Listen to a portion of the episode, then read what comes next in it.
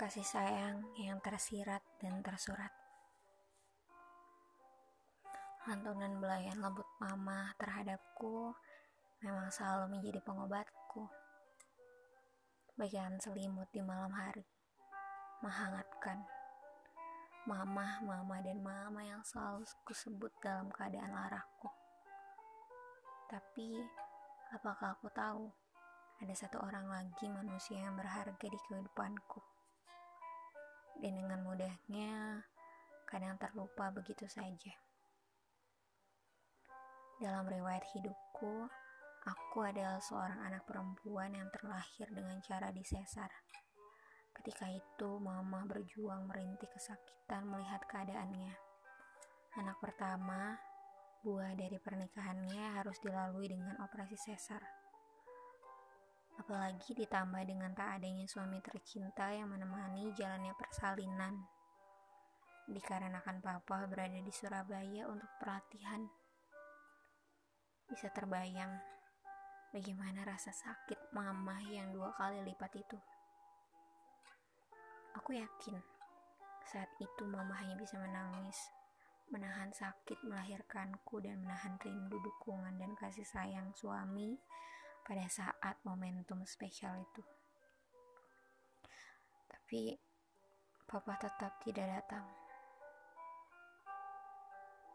Tapi tahukah aku bagaimana perasaan papa saat itu?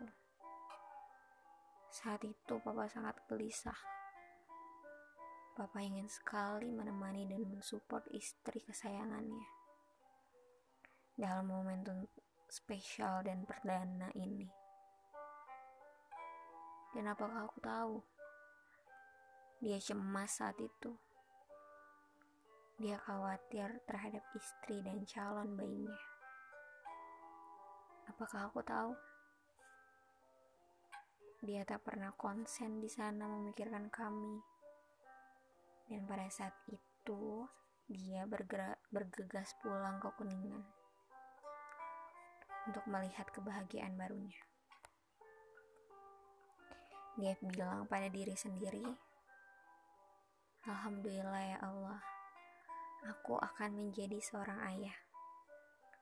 Aku akan mempunyai anak, aku akan menggendongnya, mengawasinya, melindunginya.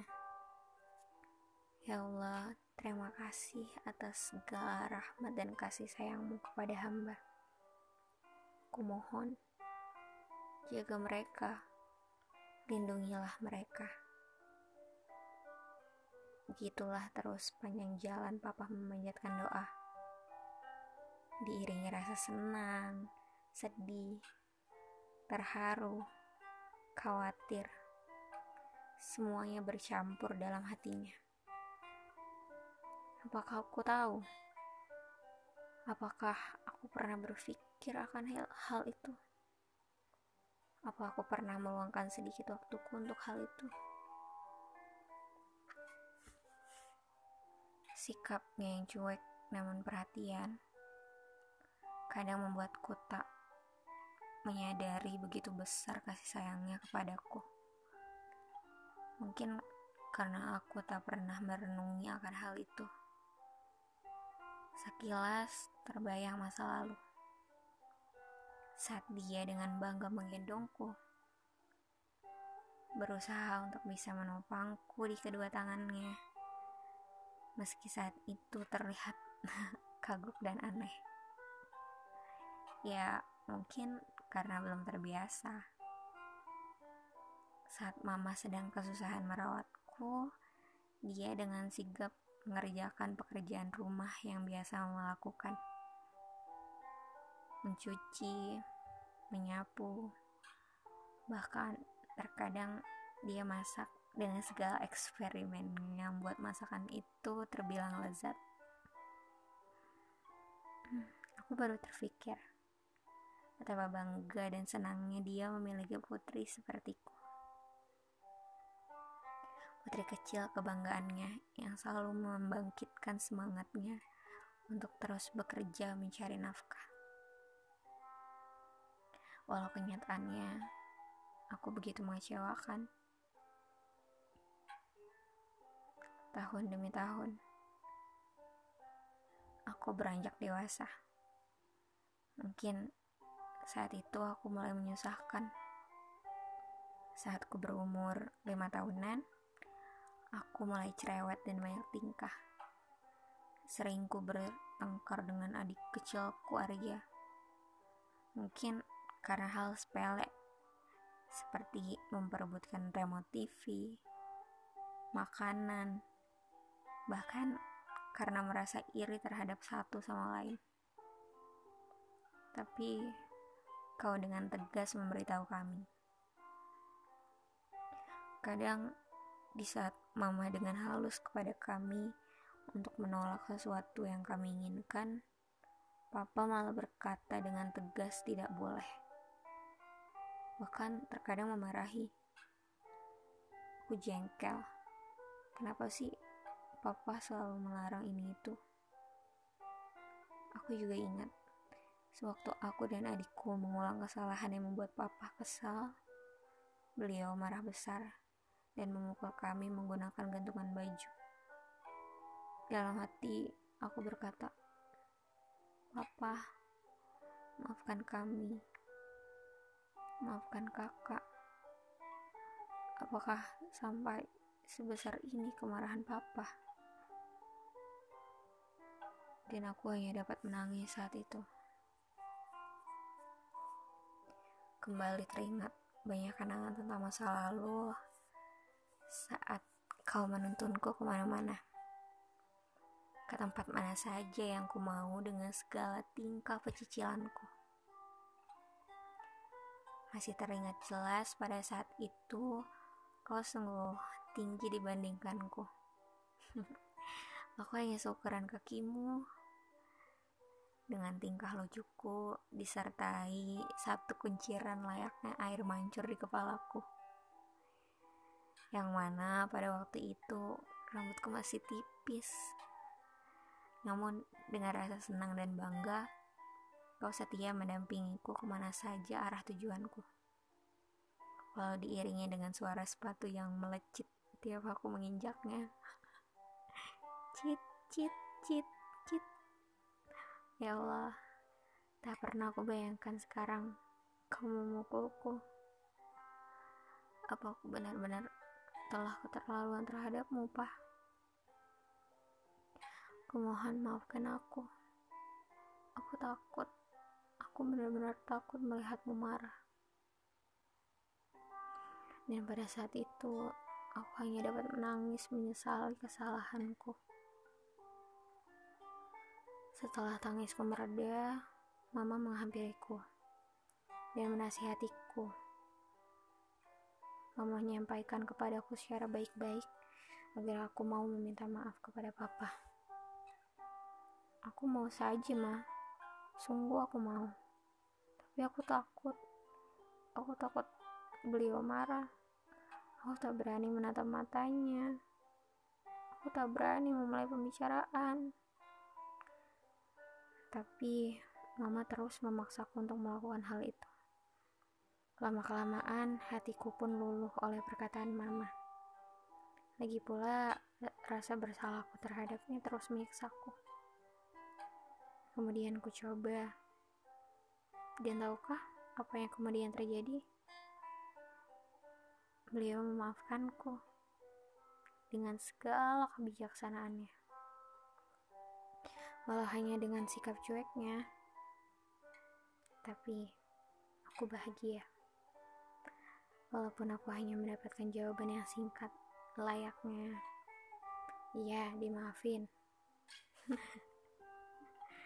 Sewaktu aku duduk di bangku sekolah dasar, terkadang kau suka mengantarku ke sekolah ataupun menjemputku jikalau aku sedang tidak naik jemputan.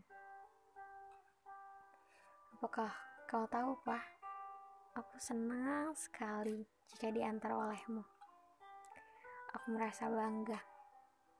Sangat bahagia. Ingin sekali rasanya aku sampaikan pada teman-temanku. Ini loh papa aku. Papa yang selalu sayang sama aku. Papa yang selalu menanyakan kabarku di sela aktivitas kerjanya yang padat dengan menelponku. Papa yang selalu berkata lembut setiap kali dia ingin berangkat kerja. Papa yang mengelus kepalaku di saat ingin pergi jaga ataupun sedang bercanda. Papa yang selalu membuatku tertawa dengan leluconnya yang begitu mengocok perut, walaupun garing. Tapi aku tak pernah bisa mengutarakannya. Sungguh tak pernah bisa. Aku terkadang juga merasa iri dengan teman-temanku. Setiap kali aku bermain ke rumah mereka dan melihat keluarga mereka sedang berkumpul dan bercanda, seketika hatiku merintih. Aku ingin sekali seperti mereka, bercengkrama sesering mungkin dengan keluarga. Ya, namun aku harus bisa bersabar hati, dan aku pun harus bisa mandiri. Asalnya, Mama dan papa itu bekerja mencari nafkah setiap hari. Dan jarang sekali ada waktu untuk itu. Ketika pada subuh, aku adik aku dan adikku dibangunkan oleh mama untuk salam. Mereka harus pergi bekerja saat itu juga. Karena memang perjalanan dari Bogor ke Jakarta itu sungguh jauh. Mulai dari pagi itu, siang, sore hingga malam, hanya aku dan adikku Arya di rumah. Sekitar jam 8 hingga jam 9 malam, kami mulai merasa mengantuk. Terkadang, sering pula kami ketiduran di ruang TV dengan posisi TV masih menyala. Menunggu papa dan mama pulang. Tak lama kemudian, Sekitar jam setengah sepuluh hingga jam sepuluh malam, mereka pulang. Terkadang dengan membawakan beberapa makanan untuk kami. Saat itu, ketika ku jabat tangan mereka, sungguh dingin. Kasihan mereka, selalu seperti ini. Selalu terkena angin malam tapi mereka tetap istiqomah menjalankan kewajibannya. Waktu terus berjalan dan memaksaku untuk terus tumbuh dewasa. Ketika aku berada di bangku SMP, aku mulai dapat merasakan jati diriku yang sebenarnya. Aku mulai dapat berbicara di depan banyak orang, mulai mengikuti berbagai macam ekstrakurikuler dan alhamdulillah pula aku dipercaya untuk memegang amanah menjadi ketua OSIS. Hal tersebut berdampak banyak untukku dan kehidupanku. Aku merasa sangat beruntung sempat memiliki masa lalu seperti itu. Semasa SMP, sebagian waktuku itu terambil dengan banyaknya kegiatan di luar rumah Otomatis dengan itulah rasa jenuhku di rumah karena merasa kesepian perlahan sirna. Masa pubertasku pun dimulai. Aku mulai dekat dengan laki-laki. Sering sekali aku SMS-an dengannya hingga lupa waktu. Sering pula ia main ke rumah untuk sekedar ngobrol ke sana kemari. Mama dan papa tahu serta mengizinkan. Namun aku sebagai seorang anak perempuan harus tahu batasan dan waktu. Tanpa disadari, tahukah aku tentang perasaan papa? Sebelumnya aku tak pernah tahu dan mengerti tentang bagaimana perasaan papa. Namun, tahukah aku? Beliau sangat takut. Beliau sangat cemas denganku. Papa merasa ada yang hilang dalam kehidupannya Putri kecilnya yang dulu selalu dimanja, selalu diusap kepalanya, yang selalu dituruti kemauannya, yang selalu dijadikan bahan lelucon olehnya, yang selalu diajaknya untuk bercanda, dan terkadang pula main pukul-pukulan. Tapi sekarang sudah besar, sudah remaja. Tak sering lagi ku mencium pipi dan keningnya seperti saat kecil dulu. Tak sering lagi ku peluk dia dengan erat dan manja. Tak sering lagi ku berjalan di sampingnya dengan dituntun. Tak sering lagi ku merintih memintanya untuk menggendongku. Tak sering lagi ku bercanda dengannya sampai pukul-pukulan. Bahkan, posisinya sedikit demi sedikit tergantikan oleh lelaki itu. Jarang sekali aku di antaranya ke sekolah, namun yang datang ke rumah malah lelaki itu. Waktu untuk kami bercengkrama pun terkadang aku buat pergi dengan teman-temanku ataupun dengan cowok itu. Lelaki itu. Bahkan ketika aku diantar ke sekolah dengan beliau waktu SMP aku hanya mencium tangannya. Apa aku mengerti perasaan dia yang seperti ini? Tidak tidak sama sekali